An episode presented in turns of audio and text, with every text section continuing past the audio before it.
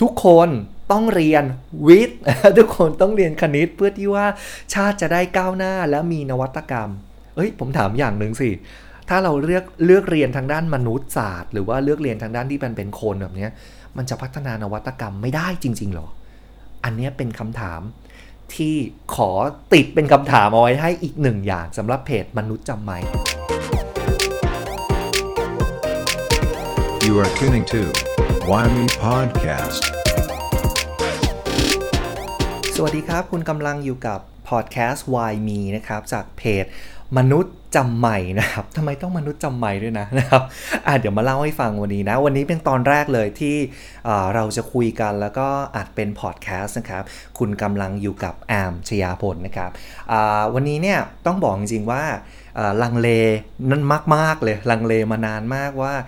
เราควรที่จะทำพอดแคสต์ในแนวนี้ ดูบ้างดีหรือเปล่านะครับ เป็นพอดแคสต์ว่า โอเค มันตั้งชื่อขึ้นมาว่ามนุษย์จำใหม่ ก็แยกออกเป็น 2คำเลย คือคำว่ามนุษย์แล้วก็คือคำว่าจำใหม่จำใหม่เนี่ยมันมาจากตัวที่เรารู้กันดีอยู่แล้วว่ามันมาจากที่มันเป็นหนูน้อยจำไม่นะหนูน้อยจำไม่คือเด็กที่ชอบถามว่าทำไมทำไมทำไมตลอดเวลานะครับซึ่งเอาจริงแล้วมันก็ตรงกับคาแรคเตอร์ผมเหมือนกันนะนะครับผมเป็นคนที่ชอบ ถามถามเรื่องราวในสังคมอยู่ตลอดนะครับ โดยเฉพาะเกี่ยวกับเรื่องของมนุษย์ว่าทำไมคนเราต้องมีพฤติกรรมแบบนี้ด้วยทำไมคนเราต้องต้องทำแบบนั้นด้วยนะครับทำไมต้องเป็นอย่างนั้นเป็นอย่างนี้ด้วยนะครับ ก็มันก็เป็นที่มาของเพจที่ชื่อว่ามนุษย์จำใหม่นะครับ ข้างในเพจเราจะเขียนเป็นบทความเนี่ยก็จะสะดวกกว่านะครับ แต่ถ้าเกิดว่าเป็นอัดเสียงแบบนี้เราก็จะคุยกันแบบเป็นพอดแคสต์นะครับ สำหรับใครที่สามารถที่จะเข้ามาฟังได้ แล้วก็อาจจะไม่สะดวกที่จะไปนั่งดูในเจ้าตัว New Feed นะครับ แล้วก็เจ้าตัวจริง ๆ เจ้าตัว New Feed ข้างในที่เป็น Facebook เนี่ย มันเนื้อหาค่อนข้างที่จะจำกัดนิดนึงก็คือมันพิมพ์ยาวๆอย่างเงี้ยเกิน 8 บรรทัดเนี่ยเราก็ไม่ค่อยอยากจะอ่านเลยนะครับ แล้วก็เวลาเวลาพิมพ์เนี่ยเราต้องเราต้องเคาะให้มันพอดีกับแบบหน้าจอมือถือของทุกคนด้วยไงนะครับ เพราะฉะนั้นเนี่ยบทความข้างในมันก็จะยาว เรามาฟังที่เป็นพอดแคสต์เนี่ยเราก็จะได้เนื้อหาสาระแล้วก็ได้ได้ฟังน้ำเสียงอะไรอย่างเงี้ยเยอะมากกว่านะครับอะที่มาบอกแล้วนะครับว่าว่าเป็นเรื่องของมนุษย์นะครับ แล้วผมก็ชอบตั้งคำถามกับมันว่าทำไมนะครับด้วยความที่ว่าเราเองเนี่ยมาทางด้านสายเรื่องของการพัฒนาคน หรือว่าพัฒนาทรัพยากรมนุษย์ด้วยนะ เรื่องนี้จริงๆ เราก็ลังเลมากว่าเราจะทำพอดแคสต์แนวนี้ดีไหมนะครับ มีพอดแคสต์เยอะแยะมากเลยเกี่ยวกับเรื่องของแนวด้านการบริหารงานอะไรพวกนี้นะครับ ในองค์กรมีด้านการตลาดบ้าง มีเรื่องของจิตวิทยาพัฒนาตัวเอง พวกนี้เยอะนะครับ ทีนี้เนี่ยอะเราก็มีคนบอกว่าเสียดายนะถ้าเกิดว่าเก็บความรู้หรือว่าเก็บอะไรพวกนี้เอาไว้เก็บประสบการณ์เอาไว้นะครับ เพราะฉะนั้นเนี่ยผมก็อ่าโอเคเรามาทำเป็นอ่าพอดแคสต์มนุษย์จำไม่หรือว่าที่เรียกว่าอ่าวายมีนะครับในพอดแคสต์ผมจะตั้งชื่อว่า Why Me นะครับ Why Me ก็คือว่าทำไมต้องเป็นชั้นด้วยนะครับเพราะว่าในในการใช้ชีวิตของเราเนี่ยรวมถึงการาดำเนินชีวิตในองค์กร หรือว่าใครที่เป็นมนุษย์ทำงาน แล้วทำงานในองค์กรเนี่ยคุณมักจะ พูดคำนี้เสมอนะครับ แล้วบางทีเป็นคำติดปากด้วยว่า why me ทำไมต้องเป็นฉันด้วยนะครับทำไมคนอื่นต้องทำแบบนี้กับฉันด้วยแบบนี้นะครับทำไมฉันต้องโดนอะไรแบบนี้ด้วยนะครับ ซึ่งจริง ๆ แล้วเนี่ยในด้านของทรัพยากรมนุษย์นะครับ พวกนี้มีนักวิชาการพวกนี้ที่เขาตอบคำถามไว้แล้วค่อนข้างเยอะนะครับ แล้วก็จริงๆมันเป็นคำถามที่น่าสนใจ ในหลาย ๆ อย่างนะครับ แล้วก็ผมก็จะรับเนี่ยได้ยินคำมาเรียกว่ามีคำถามจากหลาย ๆ ท่านที่ทำงานในองค์กร ไม่ว่าจะเป็นเพื่อนรอบตัวนะครับ แล้วก็ไม่ว่าจะเป็นคนที่รู้จักกันเนี่ยมันก็จะมีคำถามเกี่ยวกับคนในองค์กรหรือว่าเกี่ยวกับเรื่องของการดำเนินชีวิตประจำวันว่าเอ้ยทำไมมนุษย์ ต้องเป็นแบบนี้ด้วย จริงๆแล้วมันค่อนข้างที่จะมีมีคำตอบนะบางอย่างบางอย่างก็อาจจะตอบได้ไม่ชัดเท่าไหร่เพราะบางอย่างก็อาจจะพูดได้ยากนะครับแล้วแต่ปัจเจกบุคคลไปนะครับเอาว่างั้นดีกว่าแต่ส่วนมากแล้วเนี่ยเราก็จะตั้งคำถามนะครับให้กับเรื่องต่างๆ ทีนี้เนี่ยเราก็จะมาดูกันว่าในโลกปัจจุบัน ในโลกปัจจุบันนี้มันมีอะไรที่เป็นคำถามแล้วก็น่าตอบคำถามกันบ้างนะครับ อย่างง่ายๆเลยจริงๆเนี่ยถ้าเราพูดถึงเรื่องของพัฒนาคน แล้วก็พัฒนาพวกทรัพยากรมนุษย์พวกนี้นะครับ เราดูง่ายๆเลยก็คือเป็นประเด็นอันใหญ่เลยสุดๆเลยที่วันนี้ วันนี้ครั้งแรกเลยจะมา เกริ่นให้ฟังเล็ก ๆ ก่อนละกันแต่อาจจะไม่ได้ลงลึก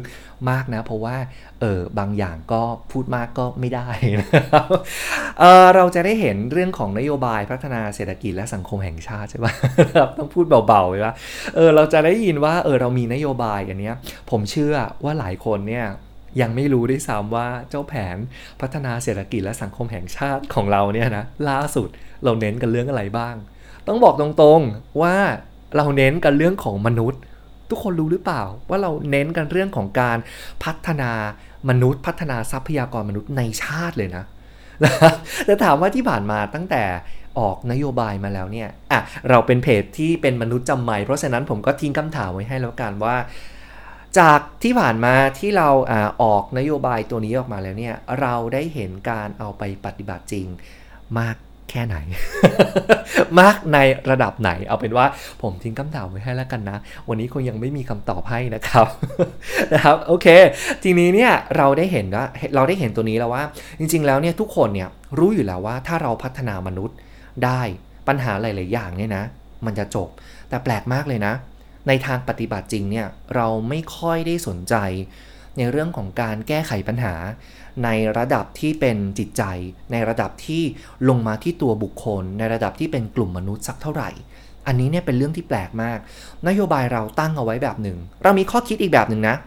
ว่าโอเคเนี่ยเราตั้งเป้าหมายไว้ เราพยายามที่จะไปให้ถึง โดยการใช้ทฤษฎีนั้นในการใช้แนวคิดของคนนี้ แต่แปลกมากเลยว่าในเชิงปฏิบัติ เราลืมที่จะกลับมาแล้วพัฒนามนุษย์ มนุษย์รอบตัวเราง่าย ๆเลย หรือไม่ก็มนุษย์ในองค์กร หรือแม้กระทั่งเพื่อนร่วมงานเรา เราลืมไปเยอะมากเลย แม้กระทั่งจะเล่าให้ฟังว่าเทรนนิยมของบ้านเรา ในการเรียนเนี่ยมีนักศึกษาหรือว่านักเรียนนะครับ นักเรียนเนี่ยมาคุย แล้วก็มาถามว่าจริง ๆ แล้วเนี่ยเขาอยากที่จะเลือกเรียน วิชาที่มันเป็นสายศิลป์นะแต่ก่อนมันจะเป็นสายศิลป์นะไม่ใช่สายศิลป์แบบทำพิธีหมอผีนะสายศิลป์แบบสสาราสาระอิลอลิงปปากลันอะไรแนวนั้นนะสายศิลป์นะครับ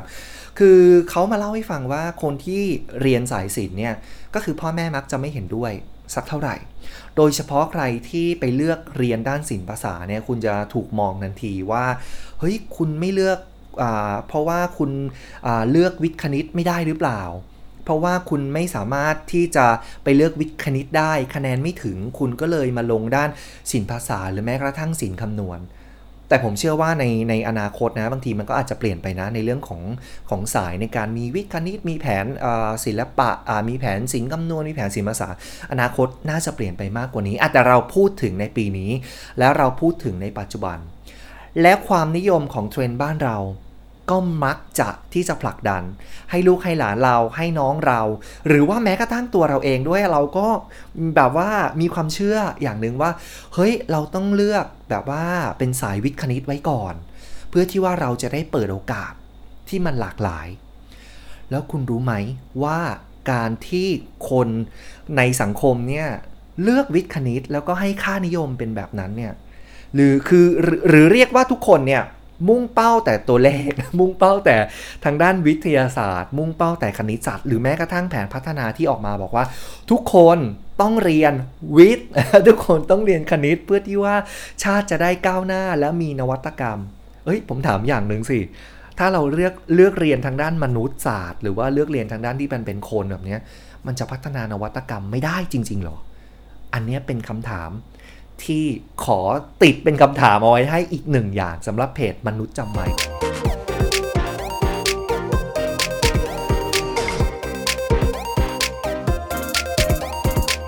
หลังจากที่ทุกคนเนี่ยมุ่งเป้ากับตัวเลข แล้วก็มุ่งเป้ากับตัววิทยาศาสตร์ ปรากฏการณ์ที่ผมเห็นได้เลย แล้วก็เป็นปรากฏการณ์ที่มันตามมาหลังจากนั้นก็คือว่า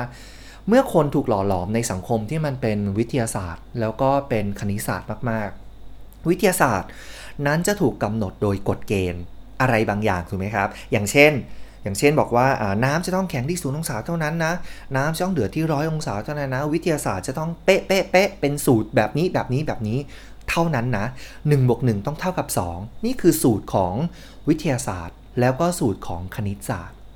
คนที่ถูกหล่อหลอมในสังคมที่เป็นวิทย์ และเป็นคณิตมากๆ คุณจะพุ่งเป้าเลยว่าตัวเลขต้องเท่าไหร่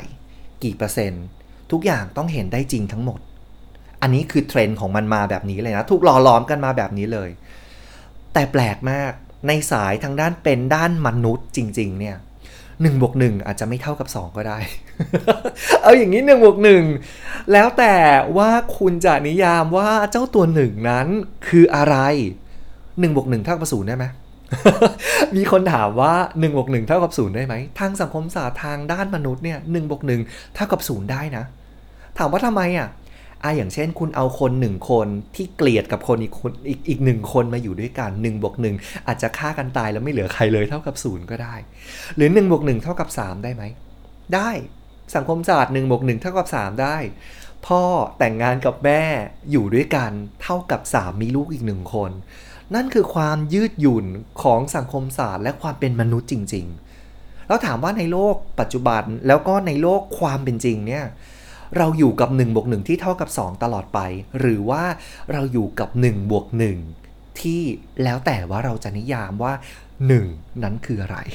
ถูกปะนะครับเพราะฉะนั้นเนี่ยใครที่บอกว่าเอ้ยเทรนด์โลกเราเนี่ยจะต้องเป็นอ่าวิทยาศาสตร์กับคณิตศาสตร์เท่านั้นที่จะผลักดันไปข้างหน้าได้ ผมจะบอกเลยว่าสตีฟจ็อบส์ บอกคุณว่า ขอโค้ดของคนดังนิดนึงนะ เพื่อที่ว่าจะได้ดูมีน้ำหนักนิดนึงนะนะครับสตีฟจ็อบบอกคุณว่า คุณควรที่จะเรียนทางด้านวรรณกรรมด้วย คุณควรที่จะเรียนทางด้านศิลปะด้วย คุณควรเรียนประวัติศาสตร์ด้วย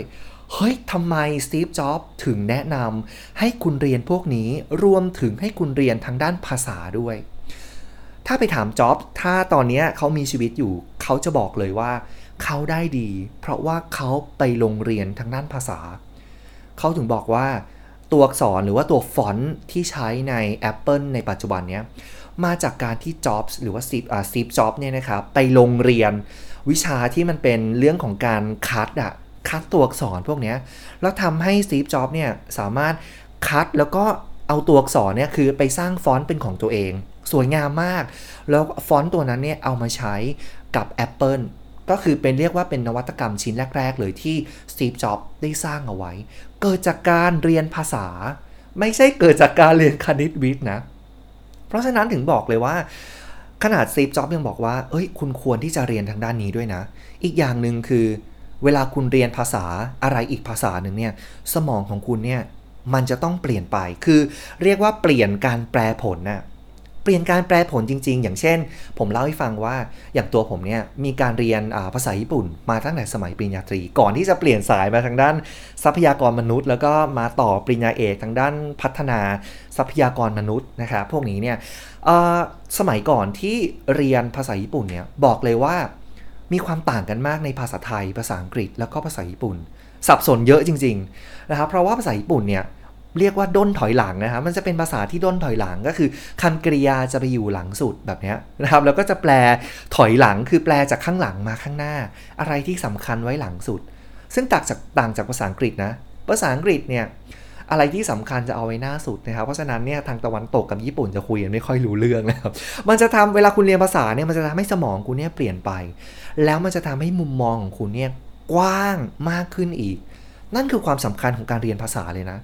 แต่แปลกมากเลยปัจจุบันเนี่ยการเรียนภาษานี่ถูกด้อยค่ามากนะใครที่เรียนพวกประเภทภาษาหรือว่าอักษรศาสตร์ หรือว่าอะไรแนวเนี้ยนะนะครับบางทีคุณอาจจะถูกมองว่าเฮ้ยแล้วคุณจะจบมาแล้วคุณจะทำอะไรเนี่ยเพราะว่ามันไม่ใช่วิชาชีพ แบบเช่น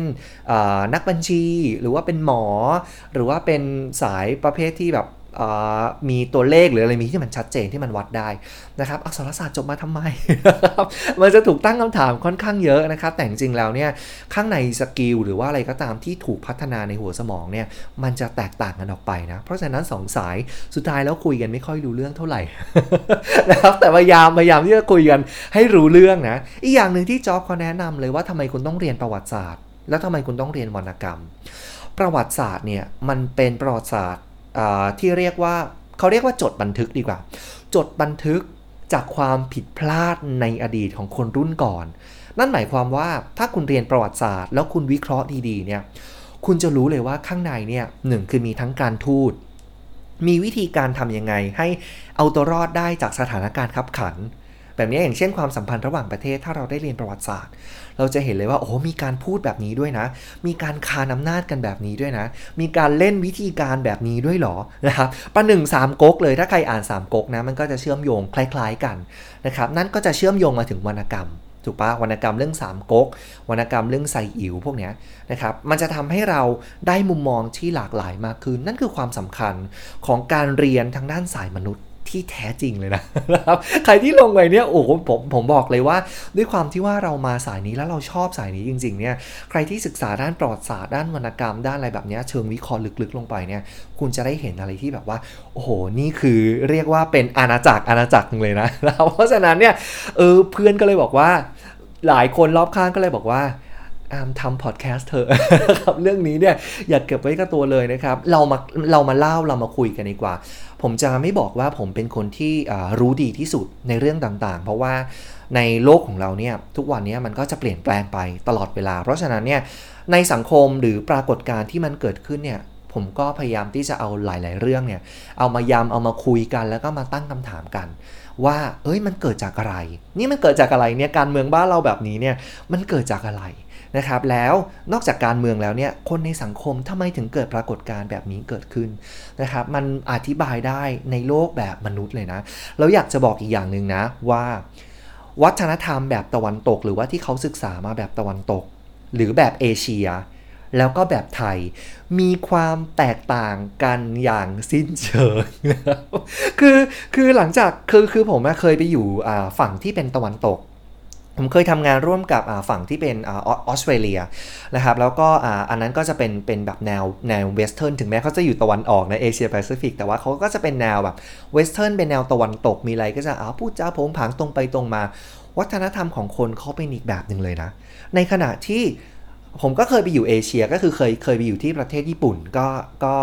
เรียกว่าอ่าได้รับทุนไปเป็นระยะเวลาหนึ่งนะครับ ก็ก็ปีหนึ่งแล้วก็ไปอยู่ที่นั่น แล้วก็ได้เรียนรู้วัฒนธรรมของคนที่เอเชียอ่าก็จะอ่าตอนนั้นเนี่ยเรียนมหาวิทยาลัยก็จะมีคนมาจากแบบว่าเกาหลีบ้าง มาจากเวียดนามมาจากจีนมาจากอ่าแล้วก็คนญี่ปุ่นดั้งเดิมที่เขาอยู่ด้วยกันในมหาวิทยาลัยทำให้เรารู้เลยว่า วัฒนธรรมหรือว่าความเป็นมนุษย์และมุมมองของเราเนี่ยมันต่างกันสิ้นเชิงเลย แล้วหลังจากที่กลับมาประเทศไทยเนี่ยโอ้โห ความเป็นมนุษย์เนี่ยทฤษฎีหรืออะไรก็ตามที่ใช้ในตะวันตก พับเก็บไปได้เลย เพราะว่าข้างในวัฒนธรรมแบบไทย ๆ เราเนี่ย มันมีความแตกต่างกันอะไรบางอย่าง ผมยกตัวอย่างให้ก่อนเลยละกันในในคลิปนี้นะ ถือว่าเป็นน้ำจิ้มเรียกน้ำย่อยนะวัฒนธรรมไทยเรามันจะมีความแตกต่างอย่างหนึ่งก็คือเป็นเรื่องของ relationship หรือว่าเป็นเรื่องของความสัมพันธ์ของคน ซึ่งยึดโยงกันมากกว่ากฎระเบียบบางอย่าง บางอย่างอะใช้ ใช้กฎหมู่ได้ครับบางอย่างใช้กฎหมู่ในในในประเทศบ้านเราอะนะนะครับในขณะที่เอเชียบางประเทศ บอกว่าเอ้ยไม่ได้กฎหมายหรืออะไรเงี้ยต้องต้องสำคัญที่สุดแบบเนี้ยของเราก็จะมีอะไรที่มันแตกต่างกันออกไป อีกอย่างหนึ่งก็คือมันจะมีเรื่องของความเชื่อศาสนาพุทธ รวมถึงลัทธิไสยศาสตร์ด้วยนี่ที่คนบ้านเราเนี่ยแตกต่างแน่นอน แตกต่างจากเกาหลี แตกต่างจากญี่ปุ่น แน่นอนว่าแตกต่างจากตะวันตก ไม่มีทางจะสามารถเทียบกันได้เลย เพราะฉะนั้นเนี่ย เราจะมาคุยกันแล้ว วันนี้ถือว่าเป็นโอกาสที่ดีเลยแล้วกันว่า เราได้มาคุยกันก่อนในคลิปแรกในพอดแคสต์ Why Me ทำไมต้องเป็นฉันด้วยนะครับรวมก็คือรวมถึงในองค์กรด้วย แล้วก็รวมถึงเหตุการณ์ปรากฏการณ์ในชีวิตประจำวันด้วยว่าในสถานการณ์ต่างๆเนี่ยเราจะสามารถพัฒนาตัวเองได้ยังไง จะสามารถเข้าใจคนอื่นได้ยังไง แล้วถ้าเราสามารถพัฒนาคนได้ เอาจริงๆไหมปัญหาบนโลกนี้ทุกอย่างมักเกิดจากปัญหาอยู่ที่คน ไม่ได้อยู่ที่อย่างอื่นเลย บางคนไม่เข้าใจไปเปลี่ยนนโยบาย เปลี่ยนนโยบาย ตั้งกฎระเบียบใหม่ บอกว่ากฎหมายนั้นจะต้องเคร่งครัดให้มากขึ้น กฎระเบียบจะต้องเคร่งครัดให้มากขึ้น จะต้องบังคับใช้อำนาจให้มากขึ้น ผมถามหน่อยว่าเราทำกันมานานแล้ว มันดีขึ้นแล้วหรือยัง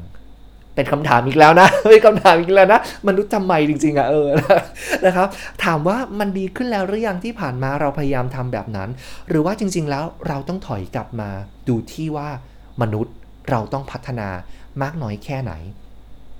ราะฉะนั้นเนี่ยวันนี้เราขอฝากพอดแคสต์เอาไว้ประมาณนี้กันแล้วกันนะ เอาเป็นว่าเรียกน้ำจิ้มไว้ประมาณนี้ แล้วเดี๋ยวพบกันใหม่คลิปหน้าในพอดแคสต์ Why Me พัฒนาคนพัฒนางาน แล้วก็ถ้าเกิดว่าใครยังไม่ได้กดไลค์ก็เข้าไปกดไลค์เพจมนุษย์จำใหม่ได้ เพราะว่าข้างใน Facebook เนี่ยผมสามารถที่จะแชร์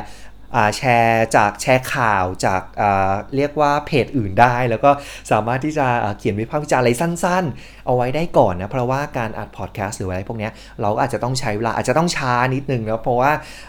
เพราะว่ามันจะต้องมีขั้นตอนในการทำงานนะครับเพราะฉะนั้นเนี่ยก็ลองเข้าไปกดไลค์ในเพจมนุษย์จำไหมเอาไว้ก่อนได้เลยนะครับใน Facebook ก็วันนี้ก็ฝากเอาไว้เท่านี้นะครับแล้วพบกันใหม่ใน episode หน้าว่าเราจะมาคุยอะไรกัน ในเรื่องของปรากฏการณ์สังคม แล้วก็การพัฒนามนุษย์ไทยๆอย่างบ้านเรา รับรองว่าแซบแน่นอนวันนี้ขอบคุณผู้ฟังทุกท่านนะครับ สวัสดีครับ Why Me Podcast.